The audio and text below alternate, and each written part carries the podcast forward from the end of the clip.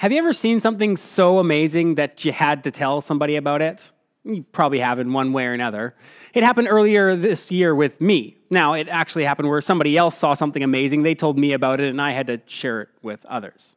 It was a picture, a picture of a, a middle-aged, larger man who was chasing a boar and its two babies.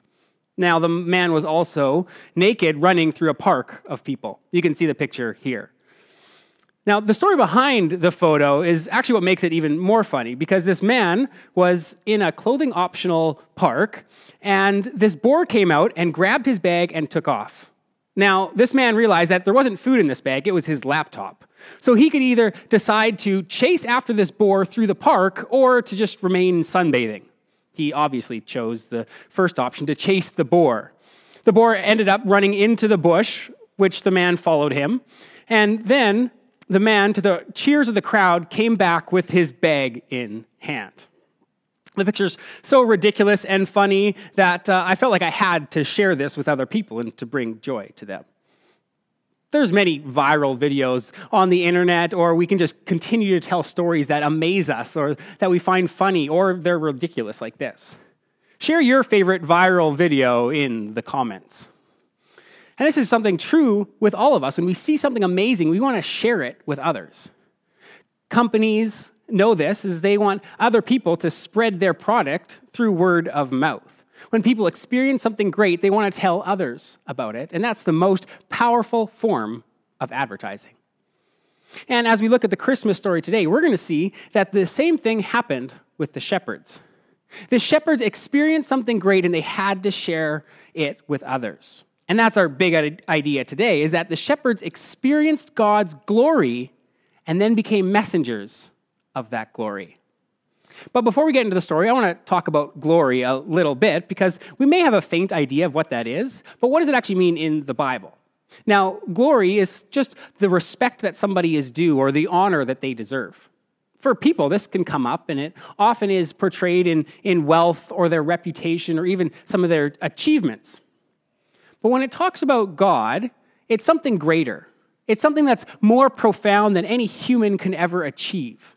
Because God's perfect nature is shown throughout the Old Testament, and glimpses of his glory, glimpses of his goodness, glimpses of his power and might are shown. It's shown as he leads the Israelites out of Egypt and parts the Red Sea, and, and a cloud leads them, and he gives them food in the middle of the desert. Or it's seen as Moses climbs a mountain and gets to a little picture of who God is and his glory, and he's forever changed by it. God's glory includes his power and his magnificence and his beauty and his love and his kindness and his all-powerful and all-knowing, and, and everything that God is, is his glory, because he is good and he is perfect. But as we transition to the New Testament in the Bible, something changes about what talks about God's glory. Because now it's not this far-off deity, it's put on a person. It's put on Jesus. John one fourteen makes it really clear when it says, the Word, and the Word is Jesus, the Word became flesh and made his dwelling among us. We have seen his glory, the glory of the one and only Son who came from the Father, full of grace and truth. God's perfect character, God's all-powerful nature was put on earth in a being named Jesus. And we get to see him throughout the New Testament. We get to see his glory. We get to see his character. We get to see his love. And we get to see his redeeming plan through the person of Jesus. And that's how we get to see God's glory. But we actually don't get to see God's glory the way that we'd always expect to. And that's true for the Christmas story. Uh, I'm going to read Luke two, four to seven, and I want you to imagine this is the first time you've heard it, and you don't really understand who this is, who Mary and Joseph is, or who Jesus is uh, as I read it. And I want you to note what are kind of the normal things that happen, and what are the spectacular things that are ha- that are happening. It says, "So Joseph also went up from the town of Nazareth in Galilee to Judea, to Bethlehem, the town of David, because he belonged to the house and line of David.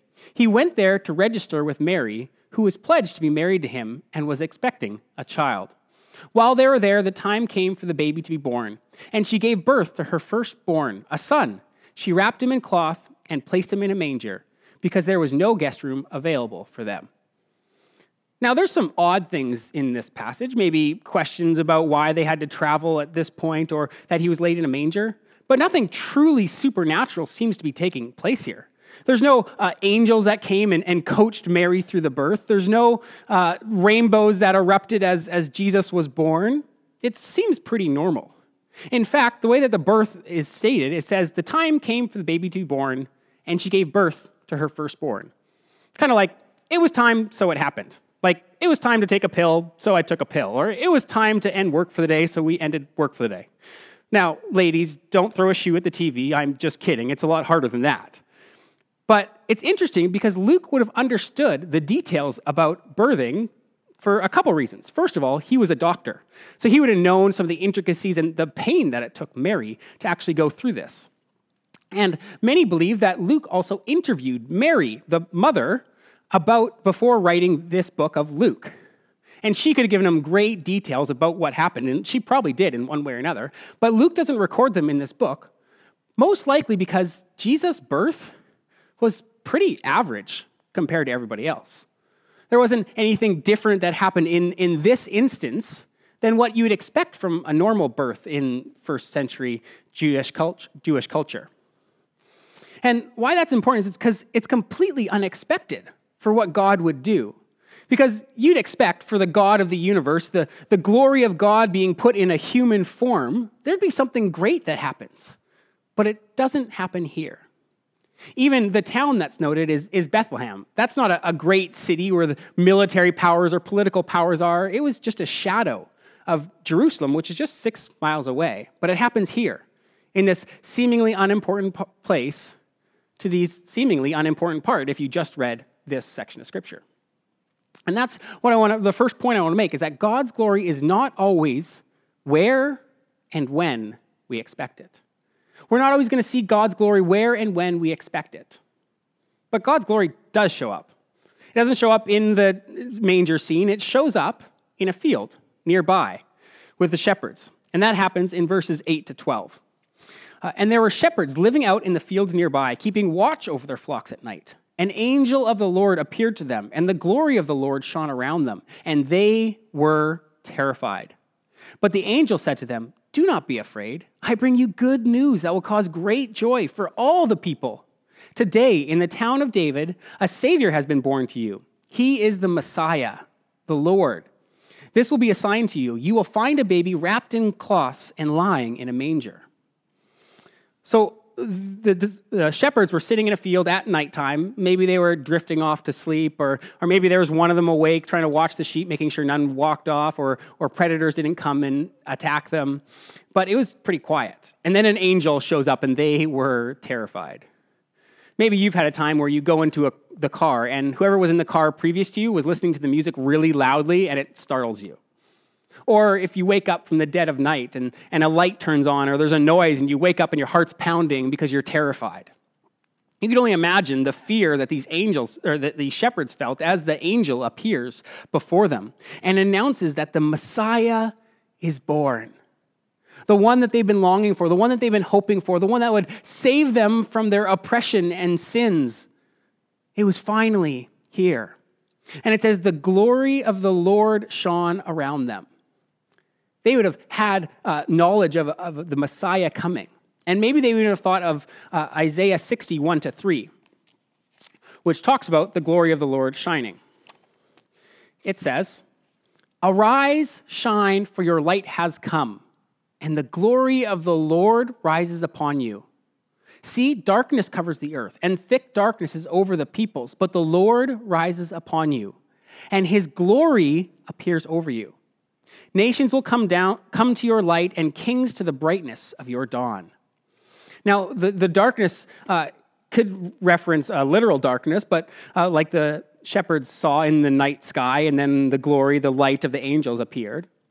But also it means the figurative darkness, that the people were hurting and broken and needing of a Savior, needing a Messiah to come, that God had come in the form of baby Jesus to save them. And this would have excited them so much, even more than you might get excited by the thoughts of COVID being eradicated, that, that for once that they were free, they'd be justified and they'd, their nation would be free from the Roman rule. But that's not the only way that the glory of God shows, because it continues. It's in verse thirteen and fourteen, it says, "Suddenly a great company of the heavenly host appeared with the angel, praising God and saying, 'Glory to God in the highest heaven, and on earth peace to those on whom his favor rests.'" The shepherds were scared of just one angel, and, and here it says, a great company of the heavenly host. Uh, another way to translate that is a multitude of the heavenly armies. I don't know about you, but I'd be scared if I saw a multitude of the heavenly armies, and they were terrified by just one. I'm pretty sure they're happy that it started with one, uh, rather than starting with all of them, or else they may have needed to change their shorts.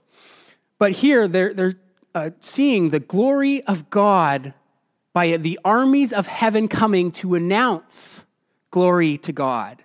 See, in that manger scene, something amazing happened, even though it seemed pretty average, that Jesus was born, the Messiah. Glory to God in the highest had come to earth, and on earth, that glory appears through Jesus. The, the shepherds would have been just so amazed by this.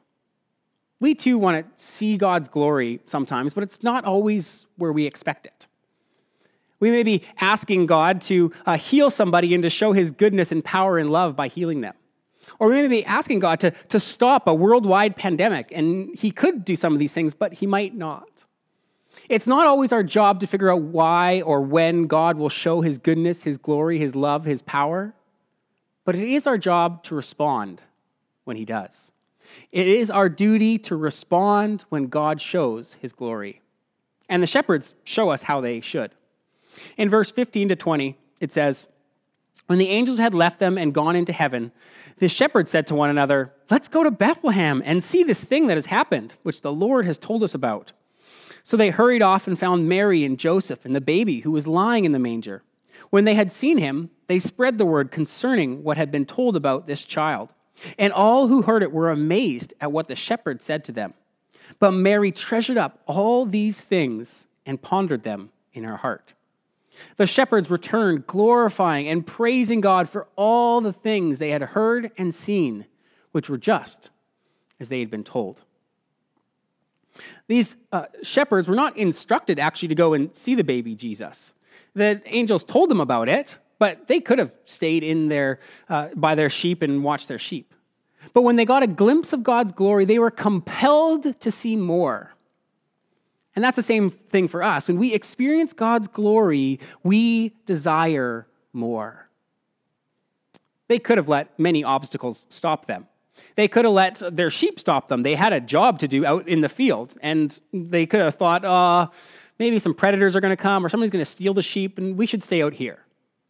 Or they could have thought about Mary and Joseph, and they're tired parents in the middle of the night with a baby. We should let them sleep.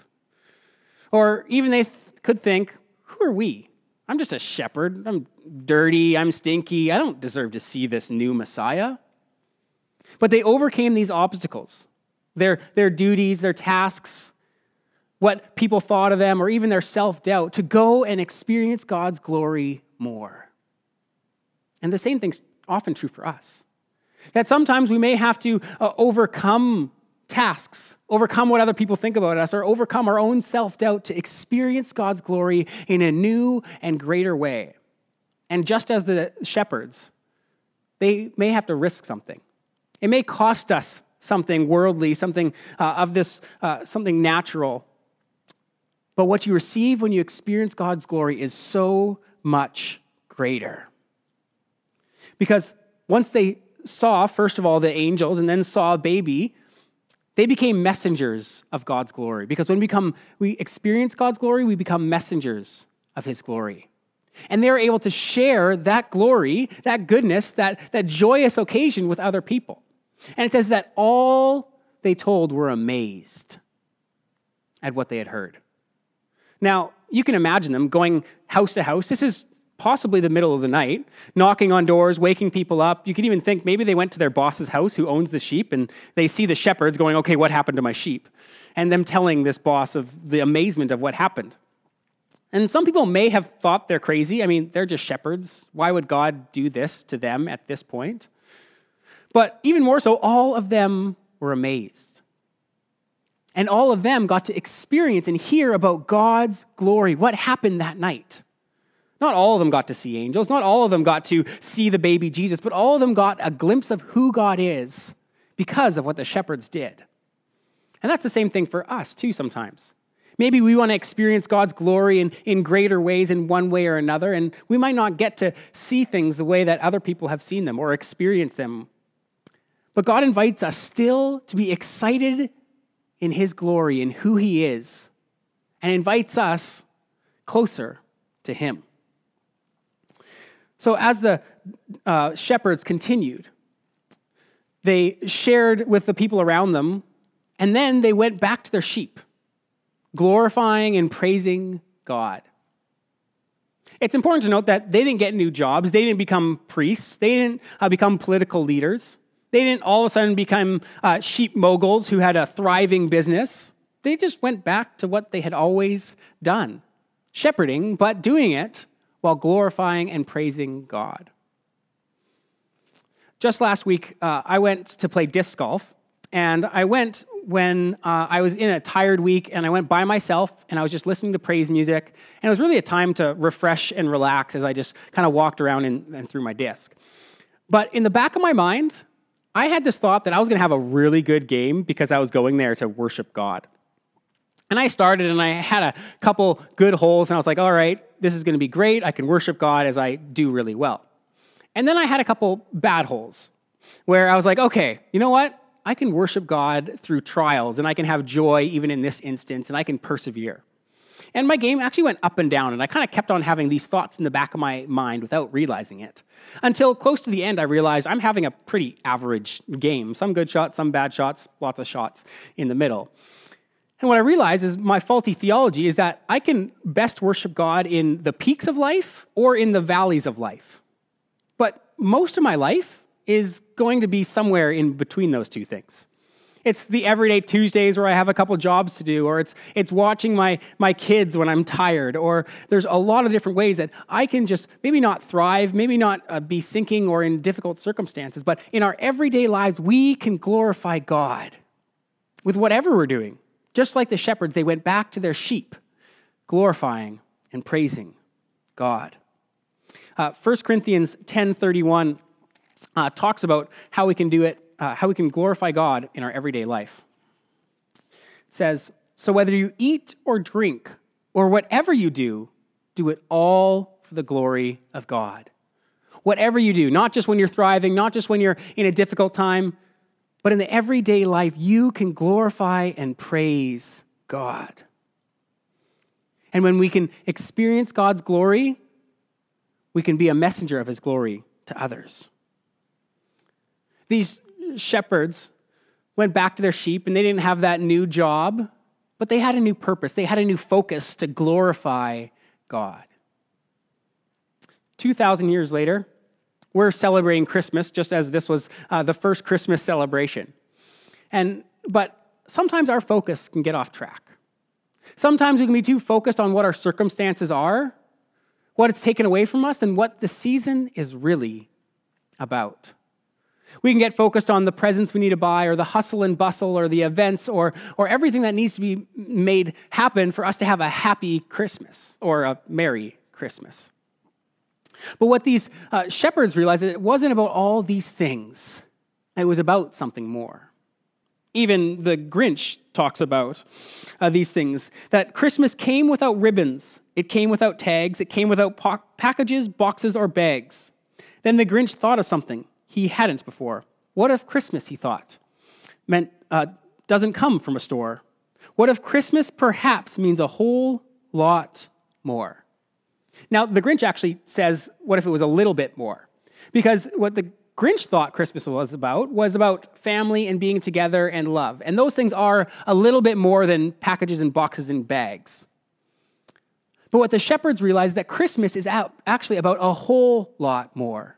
It's about the birth of Jesus, the Christ, the Messiah who came to rescue us, to show God's glory to us, so that we can all experience him in a greater and more profound way, not just uh, in our heads, but in our hearts and in our minds and in our daily lives. And while and when we pursue Jesus to be the center of our Christmas, we can experience those other good things like love and joy and, and peace and being together with family. But if we're just looking for those things, for peace, for joy, that means we're not actually looking for Christmas to be about Christ. We're looking at it to be about ourselves. It's about selfness or I-ness, which I'm sure Apple would love if it named it that. But the season is about Christmas. Maybe that's what you just need to call it this year, to remind yourself about what the real meason, me, meaning of the season is. It's Christmas. And while we celebrate the birth of Jesus at Christmas, we also need to remember the death of Jesus. And that's actually the second part of the word, Christ Mass, whereas Mass references communion, which is the meal that Jesus shared with his disciples the night before he was betrayed. And, and he said it, it symbolized how his death would be the sacrifice needed to free them from their sins, to reconcile them to God.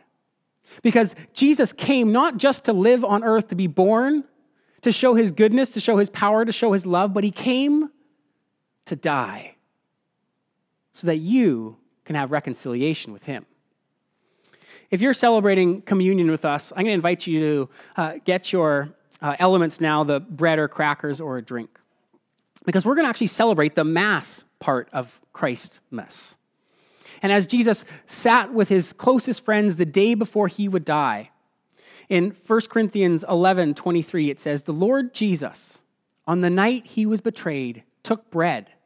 And when he had given thanks, he broke it and said, 'This is my body, which is for you. Do this in remembrance of me.'" Would you take the bread in remembrance of Jesus' death?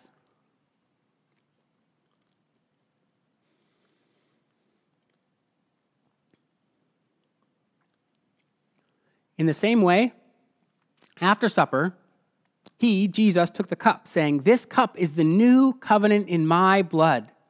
Do this whenever you drink it in remembrance of me." Let's take the cup together to remember Jesus' blood spilt for us.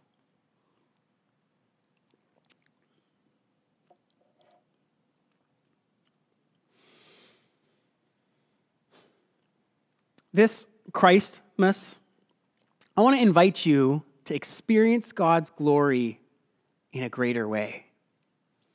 To experience him for who he really is, not only as the one who came to live on earth, to show us how to be perfect, to heal many people, to show his power and his love, but also the one who came to die for your sins so that you can have life and life eternal and reconciliation with the God of the universe. I don't know what that looks like for you. How can you experience uh, glorifying God this Christmas? How can you experience God's glory this Christmas? It's going to look different for all of us. For some of us, it might be while we're grieving to go to him for comfort, for strength, so that we can endure and we can ex- experience his glory in that way. For others, it, it might be reflecting on a Christmas carol and what it really means. It might be meditating on God's word or, or being generous with our time. Whatever it is, this Christmas, I want to invite you. I know it's not going to be the Christmas that you expected. I know it's not going to be the Christmas that's going to be the perfect white snow where all of your family is going to be together. But this Christmas can have more meaning than just family and love and joy. It can be about the birth and the death of the Savior of the world, the God who loved you so much, he not only would come to live, but he came to die for you. May you glorify God this Christmas and be a messenger of that glory to others. Let's pray. God, I first thank you.